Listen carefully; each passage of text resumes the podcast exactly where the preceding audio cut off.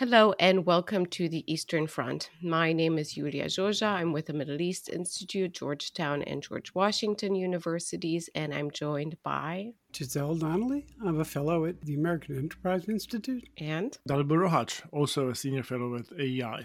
On our podcast, we talk about the many challenges to European peace that tend to emerge along a line running from the Baltic to the Black Sea, the Eastern Front, and about why those matter to the United States.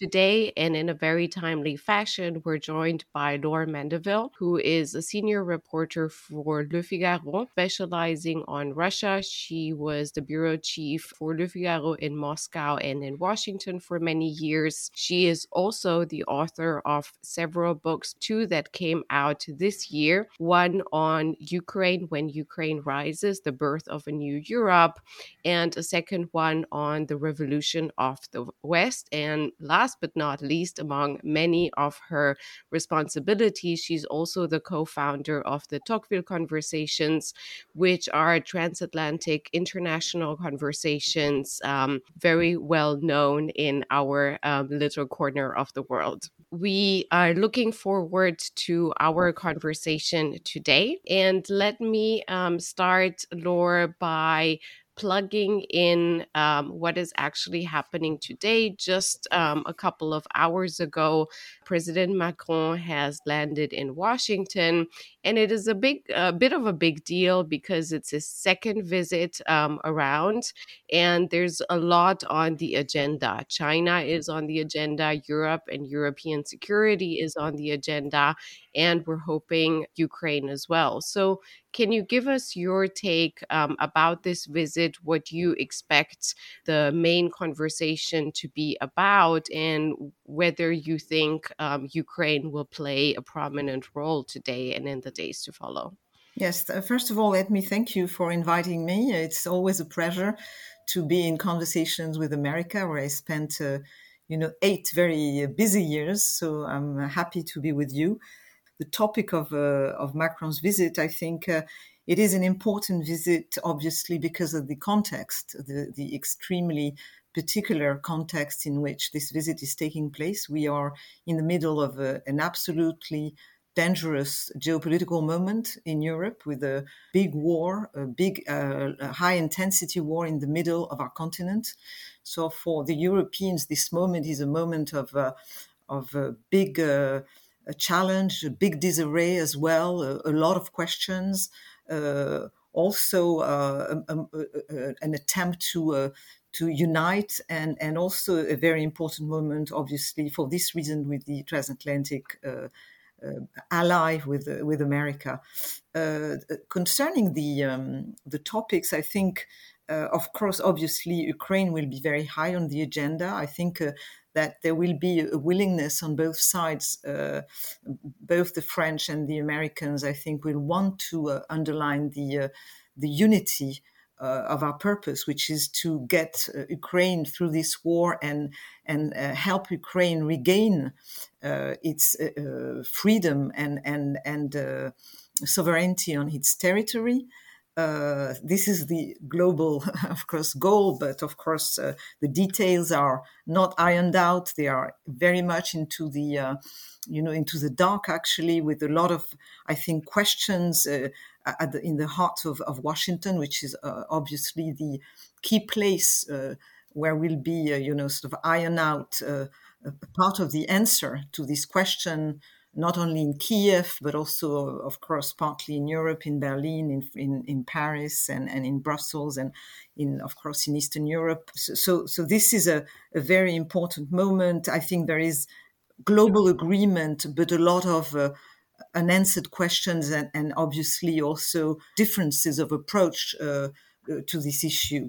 Uh, there is also, of course, the, the question of, of the consequences of this crisis. I think that's uh, one of Macron's advisors when he talked, I think, when arriving in Washington, said, uh, I think a few hours ago, that, uh, of course, uh, we are together with the same aim with this crisis, but we do have to discuss are we aligned or we do have to discuss the consequences of this crisis and what it means for all of us and how to handle it in a united way, which doesn't seem so obvious, especially on the economic front. And that will be, of course, a very important part of the conversation.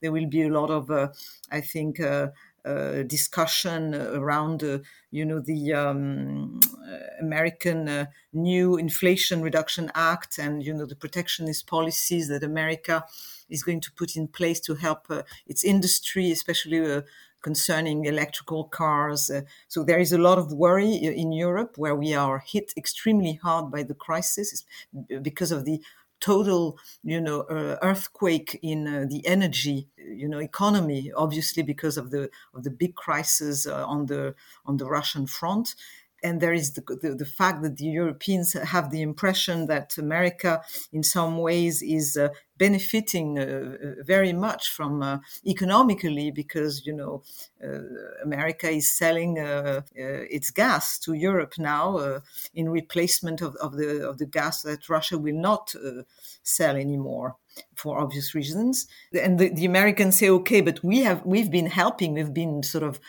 actually uh, um, you know, leading the way in terms of help, enormous amount of, of, of military help and economic to the Ukrainians uh, uh, from the beginning, much more, of course, than the Europeans. So they don't really understand. You know, they, they feel that uh, they have to be uh, in that in that sense free to uh, protect you know the American market. So I, I believe this part of the conversation is going to be very uh, tough you know, but it will maybe be behind the scene. I don't know exactly. I think that Macron is trying to get some exemptions for the American access to the American market for uh, a European industry. I don't think uh, Biden seems very keen on doing that. So uh, we'll see what happens.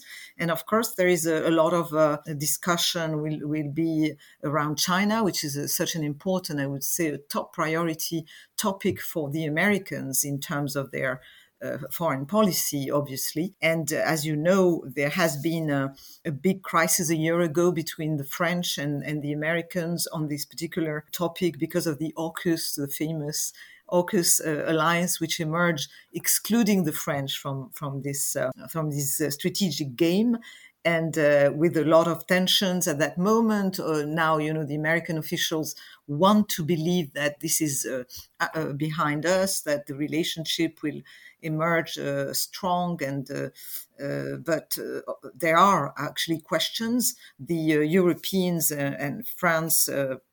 especially, but I would say even more Germany, very obviously want a more balanced relationship with, with China for economic reasons, especially now that they are in such dire economic, uh, you know, crisis they want to somehow keep this relationship going. So you have a lot of disagreement in Europe between the, the, the, strategic hawks who say we do not have to repeat with China what we did with Russia and sort of continue uh, an economic relationship that could be uh, uh, detrimental and very dangerous on the strategic front we have to think strategically and and more with the Americans. And you have another position, which is we have to be more realistic. We cannot afford actually to just align, align with the Americans. We have to uh, defend our economic interests and our, a more balanced and independent position towards China. So, as you see, uh, there are reasons for, I think there are huge reasons actually for America and Europe and America and France to sort of stick together because uh, we are in the middle of a, a very, uh, you know, uh, big storm for the democratic West which is being, you know, put into question in many quarters around the globe and inside our own uh, societies, which is, you know, another topic which is very important, I think, which is actually that all of these huge, big uh, storms gathering geopolitically, they uh, uh happen in the middle of a deep Western internal crisis. And so that makes, uh, you know, the the meeting between the two oldest friend uh, allies, you know, America and France, uh, very important, I think, and, and, very timely. Laure, if I if I may, I would like to just zoom in uh, on one aspect of of, of, of, of the story, which is what, what seems to be a transatlantic divergence on, on Ukraine. So, so you already alluded to this, that there have been series of articles, including in Politico, think, European and French mm-hmm. officials talking about how there is this growing perception in Europe that uh, United States is profiting from from the war by right. selling weapons and by selling natural gas to mm-hmm. to Europe. Macron himself said that gas prices were not friendly to Europeans. The sort of US said natural gas prices. Thierry Breton, yes. the European Commissioner, said that the US was uh, artificially inflating the price essentially. Right. How worried are you that this is the beginning of of a of a sort of further drift in European public opinion uh, mm. away from from the American one in a way that could uh, really endanger what has been a very impressive sort of display of unity in, mm. in the face of Russian aggression. In fact, you know, uh, this is a very key question, as uh, as you as you know, because the um, the major bet that uh, Vladimir Putin is uh, making now is the bet on uh, the uh, divide of of the West on uh, uh, dividing the West uh, and sowing, you know, really seeds of of of divide between us. He has started doing this years ago.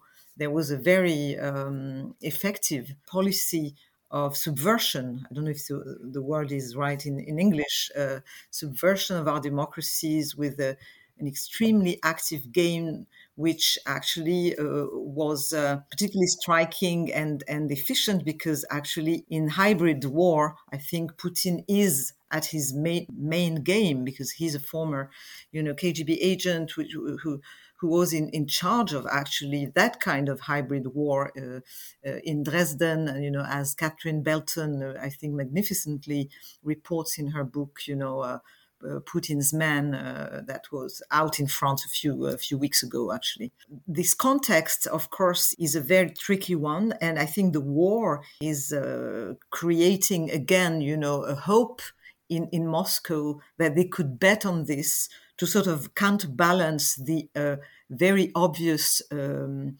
uh, failures that uh, that we're seeing on the military ground in Ukraine on, on the Russian side, and uh, there are different things to understand. First of all, you should understand that uh, for now, uh, in France, I would say that the public opinion is, uh, I would say, in majority supporting the Ukrainians. And I think uh, it's a very inter- interesting fact because, you know, the, the polls are still clear. There is a majority of French uh, people supporting Ukraine. And I think that's thanks to the absolutely quite extraordinary coverage but the, that the French media have uh, continued over and over the last eight months and nine months with, uh, you know, uh, two hours programs every day on the major uh, TV, you know, informational channels. To their surprise of these channels, that the people wanted m- more of that that actually when they feed uh, information about Ukraine, their ratings go up. So they keep feeding it, and you, you you've had uh, you know a very uh, important uh, stream of uh, of uh, you know reports from the ground a lot of war correspondents a lot of ukrainian uh, experts and and french experts invited on on on different panels you even had which is unbelievable i thought on the parliamentary channel an Ukrainian woman coming for 10 minutes to speak in Ukrainian to the Ukrainian community and talking about the news of the day, which is something absolutely, uh, you know, unprecedented. So, and that created, I think, a big wave of support. The fact also that you had a lot of refugees coming in into Europe has also, I think, nurtured this sort of uh, spontaneous uh, willingness to support the Ukrainians. But uh, it's different in the French elites and that's the important, the interesting element is that. Um, the political elite, when if you look back a few months ago, you know, during the the uh, uh, election campaign, you know, in the spring, the major candidates were very much uh, either pro, uh, obviously pro-Russian, like someone like uh, Marine Le Pen from Rassemblement National, so you know the extreme right, or Éric Zemmour, a sort of nationalist candidate was very pro Putin. You had uh, the Les Républicains, which is the conservative moderate uh, right, was a bit more moderate, but still with the major f- figures of this party, like President Sarkozy, uh, calling for some kind of an uh, understanding and some kind of agreement, and pushing for this very specific relationship with the with the French and sort of neo-Gaullist, you know, uh, spirit of of uh, Russia for us is a major partner. Whatever happens, we have to balance our uh, relationship. We have to look for some kind of uh, agreement. We have to push for peace. And, and Macron, paradoxically, which has been seen since then as a voice which was uh, excessively, you know, in favor of negotiations, calling Putin uh, every five minutes, uh, what they call the Macronite, you know, uh, on the, on the Russian uh, on the television, yes, yeah. on the television to say that Macronite was uh, uh, constantly taking your phone to to to have a conversation which no, nobody knew about what. And so this, in fact, Macron was the the toughest of these candidates, and the, I, I, forgot the extreme left, which is you know inherited the sort of pro-Russian stance from the communist, uh, the, the time of the Communist Party. As you understand, France was a there was a big Communist Party uh, in during the Cold War, which re- represented nearly twenty percent no, I would say 20, even 25% sometimes of the population with this sort of pro Russian uh, stance. So Macron was the hawk, in fact. And, and uh, so that's the French context that you have to understand to, to, to understand, you know, the, his positioning. I think Macron, uh, when he came in as president, uh, started by uh, uh, having a, a, stance which was quite tough, you know, sort of calling out, for instance, Russia Today, uh, which was uh, excluded from France, you know, as a as a as a TV propaganda channel, but at the same time, very quickly started to come back to this kind of more traditional French uh, Russia oriented policy trying to find some kind of dialogue and hoping that uh, Putin would come around, that he would still be a partner, that we would still have a, some kind of strategic relationship to reorganize the uh, architecture of security in Europe. He had a, this uh, very uh, quite incredible uh, dialogue in 2019 to sort of reset the relationship, which was very reminded me very much of what I saw with Obama, by the way, in in 20, uh, 2009 to 2012 when he was trying to reset the relationship with Russia, exactly on, on this idea that uh, we could talk about what we agree on and let out all the rest, you know. And, and I think, uh, to be frank, that one has to uh, even if we have to, uh, you know, underline uh, the specific- specifics of the French approach to Russia, we have to underline the global Western disaster, strategic disaster that happened uh, in February. That there was no understand, no deep understanding of what Russia was, of what Putin was, of the danger that was represented by by this regime. Although you know many voices actually experts, uh, journalists, and I would say countries like uh, the Baltics, uh, Poland, uh, Central Europe had been for years actually warning uh, the uh, Western Europe and the US about the, the danger of this revisionist, aggressive Russia with the KGB clan coming back and sort of m- merging with the criminal clan. And uh, and and you know I am of generation which actually covered uh, Putin coming to power, and we knew from the start that this was not going to end well. And uh, we we actually, uh, I would say, screamed in the French desert and European desert and Western desert for years. So that's that's the reality of what happened. At the moment, uh, Macron after this period, which was very criticized, you know, in the spring, where he had all these, uh, I think, hundreds of calls. I don't know how many. It's nearly embarrassing to talk about it, uh, with uh, with Putin. Uh, uh, he sort of, uh, he, he, I think he somehow came back to much tougher position after visiting uh, Ukraine and after understanding that he was being laughed at in Moscow and, and, and used uh, and I think despised by by by uh, Putin and, and, and the Kremlin.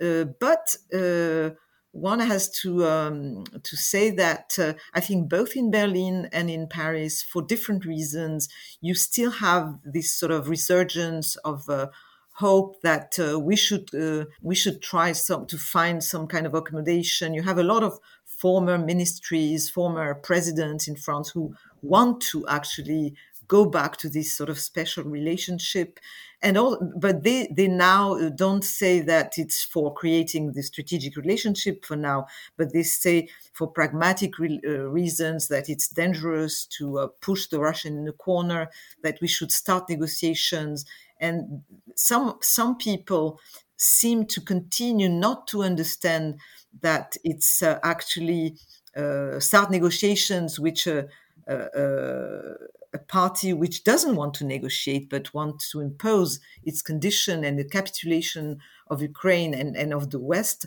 is not the, the way to go. So so there is discussion going on, but I think this discussion is actually also American now, and that's where we get into very, I think, uh, un uh, very pretty uh, uh, not very visible, not very understandable waters. Uh, I uh, know that the journalists, French journalists who went to, uh, to went to um, the G20 in Asia a, few weeks ago got some information. I don't know if they are confirmed in Washington that Biden actually was told by the Chinese that there would be a red line in uh, in uh, in the way they handle this crisis, and that would be Crimea. That the Chinese would support Crimea to remain Russian, and that the the Americans should understand that in the handling of this crisis. So you know, putting uh, a lot of pressure on the West uh, in the way they they uh, they are going to think through uh, the uh, you know the continuation of the, of this of this war.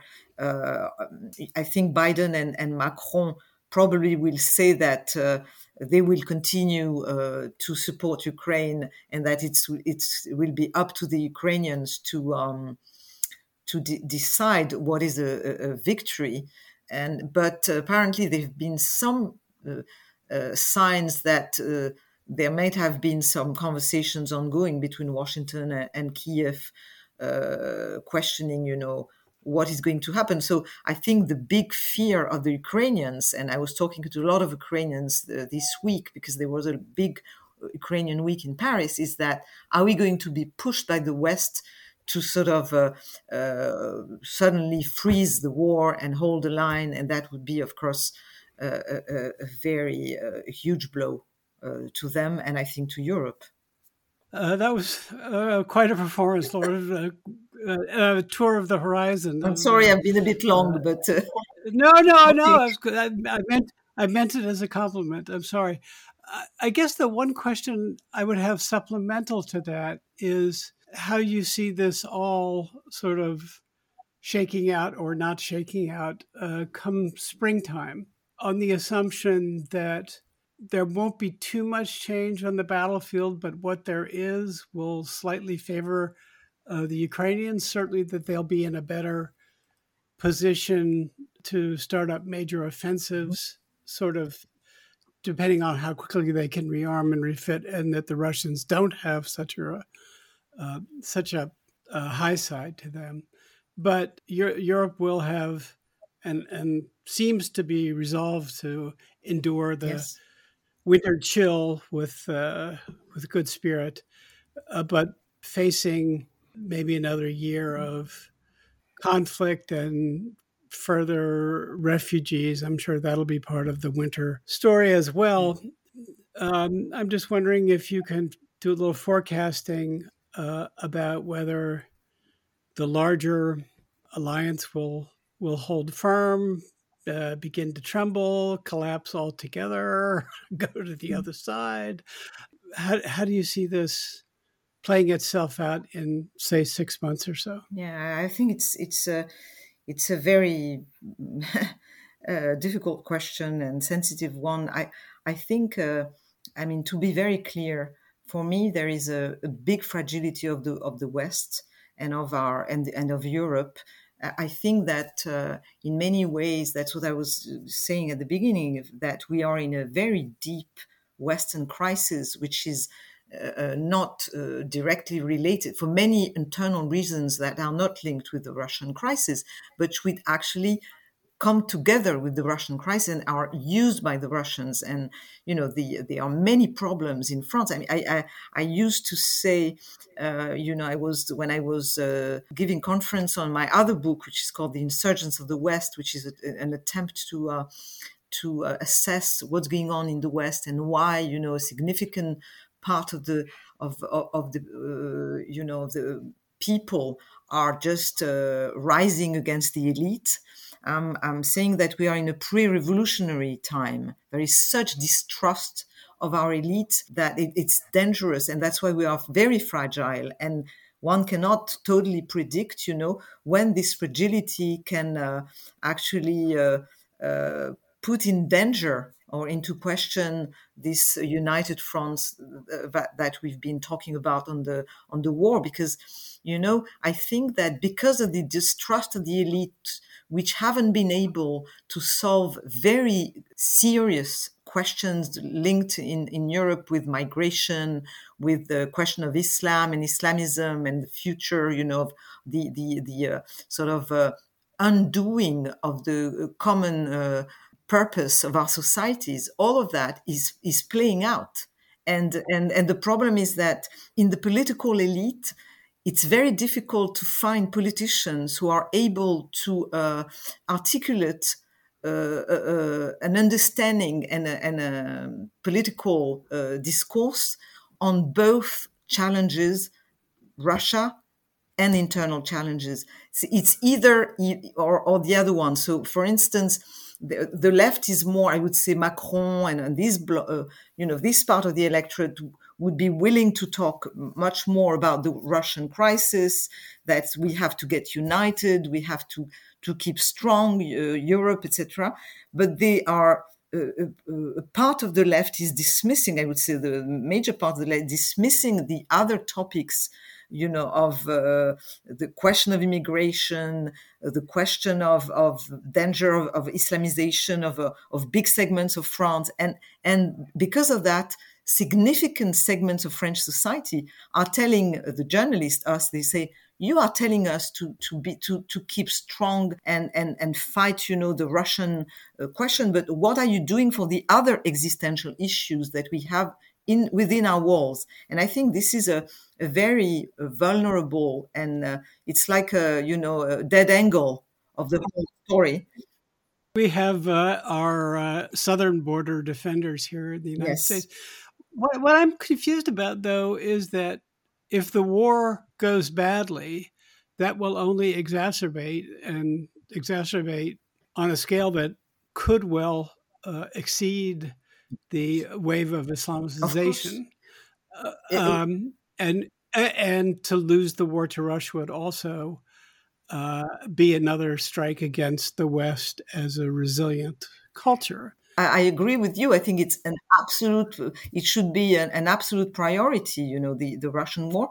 But I'm explaining how people function and, and how it could, you know, jeopardize this sort of uh, the, the, the, the, in, on the long term, this effort and this policy. And, uh, but uh, concerning, you know, the winter, I still hope that the people that we we get over the uh, the uh, the winter and that uh, the Ukrainian will be able to continue what the the remarkable gains that they've been uh, making and uh, but I am very I'm still worried by the um, the sort of you know unpredictable element of this whole story that will be Putin's behavior because uh, they are losing, but they are denying that they are losing, or, or, they know they are losing, but they're denying it because they have no way out. So, in fact, they will continue to play out, uh, uh you know, a, full-scale uh, war to the end because it, this is what Russia has always done. If you look at the, uh, uh, you know, both the history of Putin, who is a maximizer when you look at what he did in Chechnya, maximizing to the end, you know, to, to, sort of crush everything. He did that in Syria when at the beginning we didn't believe that he could actually push a, a, a policy of regaining the ground and, and uh, you know, keeping Assad in power. He did this maximization, you know, sort of uh, of this policy. And I think he will do, try to do the same, thinking that we, the West, are so short term that will in the end we, we sort of cave cave in. And um, so so I'm, I'm quite worried by that. At the same time i see the global uh, picture of russia as uh, playing in in uh, on our side because i think it's uh, uh, uh, what is going on is you know the falling apart of, of of the russian both of the russian regime and and and and in a way Russian state you have this disinstitutionalization of the of the state in Russia.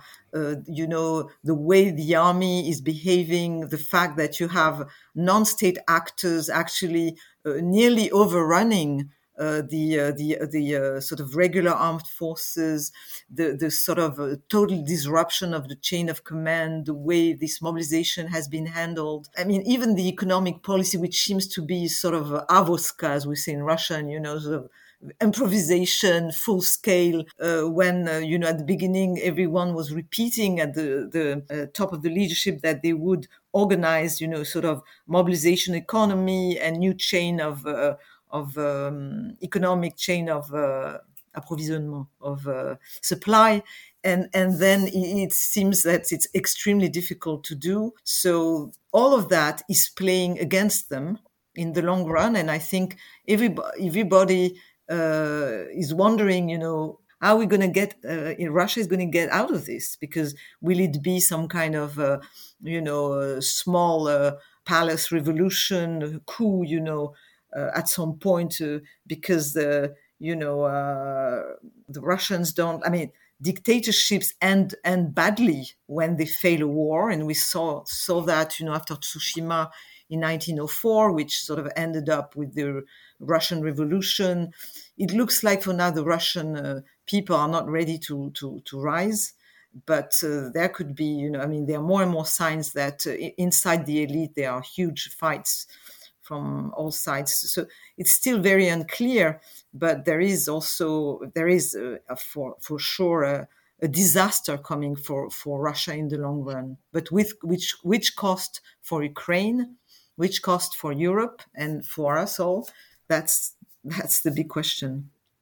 Laure, before we let you go, maybe one last question to help us understand and explain the European paradoxes. And perhaps just because you ended up on the cost for Ukraine, in in the end the question through the winter and in the, into the spring the way the Ukrainians are legitimately asking it is about weapon supplies and um, with the voices that we've heard from France and from Europe, like Dalibor was mentioning in Politico and beyond over the last couple of weeks, the reproach um, towards um, Washington has been well, you're profiting from war in the military industry too by delivering and leading on weapon supplies that the Ukrainians are asking for. I think it was yesterday that the Minister of Foreign Affairs from Ukraine, Kuleba, was um, making it his main call in the ministerial in uh, with NATO in Bucharest about uh, increasing the production, um, and he was referring to the West globally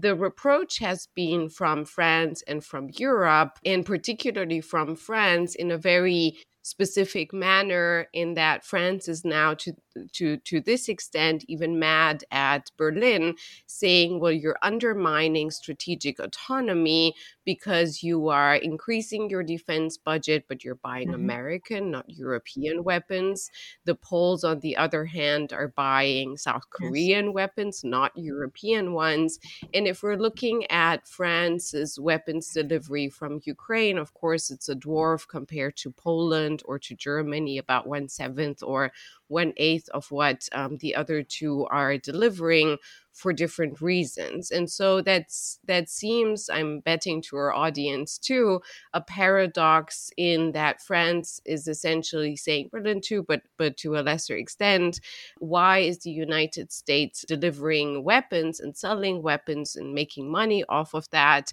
when um, we should be bolstering our um, defense industry? France is the largest one in Europe, but yet France does not give itself the opportunity to do that, to display weapons, and in the end, help Ukraine. So, with voices increasing probably after January 1st here in the Congress that Europeans should do more um, to lead what is a matter of European security. How do you how can you help us make sense of this European paradox and do you see anything in the French position specifically changing, or is that is Macron under, like you were describing, under too much pressure from the other from his political opponents to continue on the line of we shouldn't humiliate Russia, we should censor deliveries to Ukraine? Yeah, I think uh, I mean you are asking a, a very uh, relevant uh, question. I think that uh, one of the problems, of course, has been that uh, it's the global context of, of, what you're describing, which is a context of uh, Europe which disarmed uh, in major ways since the end of the Cold War. And uh, which uh, seem to be believing, uh, our political class, I would say, European uh, globally that uh, we could live uh, peacefully forever in a disarmed Europe under some kind of American umbrella that we hated, but we, that we still enjoyed. And uh, the problem is that at the beginning, when, when the war uh, occurred, we had this uh, situation when, for instance, talking about France, which was not the worst case scenario because France never, despite all, all of its uh, problems maintain some kind of uh, uh, you know armament and, and military in uh, relative uh, capacity. It's it's you know the, the, the most important military in Europe for now but it will it's still an economy um, a defense industry which has a little bit of everything but not enough of of, of, of of nothing. I mean, uh, that they need for any big scale operation, they st- still need the Americans uh, to to go to war for. Uh, so, so it's in fact they realized that there was a report of the Senate saying that the French had ammunition for one week in in case of a high intensity conflict when the war started. So, so that was you know big uh, uh, suddenly uh, people started saying we have to rearm, etc., etc. And they were, uh, the, the, the, situation was even worse. It was absolutely catastrophic in Germany, as you know, which had uh, an army which was reduced to practically nothing. And they suddenly had this moment they called the Zeitenwende, where they decided that they're going to push uh, 100 billion uh, uh, dollars in rearmament to rearm, but that was a taboo for so many years. They didn't want to think of themselves in strategic terms. So, in fact, the situation now is that you you have a France who wants to uh, Europe to, to, to, to become a, a, a, military player and have a defense industry that would enable us to be to to, uh, to, to be stronger but uh, cannot do it because also of its economy, which is which which is actually not in very good shape to say the least, you know, and there was there has been a, a trend in de- disindustrialization of France for uh, several decades, which is very problematic, and uh, and you have a Germany who, who could but want didn't want to, and the rest of the of the, of the uh, countries were even in a worse situation. So actually with the United States, you know, uh, uh, it's um, it's a bit like the egg chicken uh, question: is what is actually the the problem? Is it that we uh, the, the Americans are actually preventing us from uh, building up this uh, defense industry because they, they, are very actively, let's not be naive, their interest uh, everywhere in Europe to, to, to actually sell their weapons and, and, and jets and F 35, etc or but is it all, or is it because we are so expensive so incapable of uh, building up uh, you know this uh, tank of the future or uh, jet of the future with the germans? Because the germans prefer to be with the americans because they don't trust the french. And it, all all of this is interconnected and it's very difficult to see what is the beginning of the problem and what is the end. It's it sort of goes back and forth and uh, the, the, the reality is actually that uh, Europe, uh, if we didn't have the Americans, we would be in a in a critical situation, in a catastrophic situation. But but I would also say that the Americans who are now, you know, questioning very permanently both in, on the Democratic side and on the uh, Republican side, even though you know Biden is reassuring and saying that they will stay in Europe, there is still this sort of trend of somehow rebalancing, you know, and, and saying we're not going to be able to keep, you know, financing uh, the defense of Europe. So if you don't want to finance, maybe you should also help the the uh, European to somehow leave leave out some place for some uh, part of the defense industry cake. You know, this is a very touchy questions, but I think that if the West wants to survive as a you know um, a strong alliance and a and this sort of a, a space of, of, of, freedom in the middle of this very hostile world, somehow we will have to to make uh, concessions. I think on both sides. Laure Mandeville, thank you so much for joining us for this tour de force of transatlantic relations. Um, from me, Iulia Joja, and my friends Giselle Donnelly and Dalibor Rohac. Thank you for listening to the Eastern Front. If you enjoyed this episode, please consider subscribing, rating, and reviewing us. To stay up to date with the Eastern Front, please give us a follow on Twitter at Eastern Front Pod and sign up for our newsletter through the link included in the show notes. You can find more episodes and additional content on our website, aei.org, Apple Podcasts, Spotify, or wherever you get your podcasts. Thank you, and until next time, goodbye.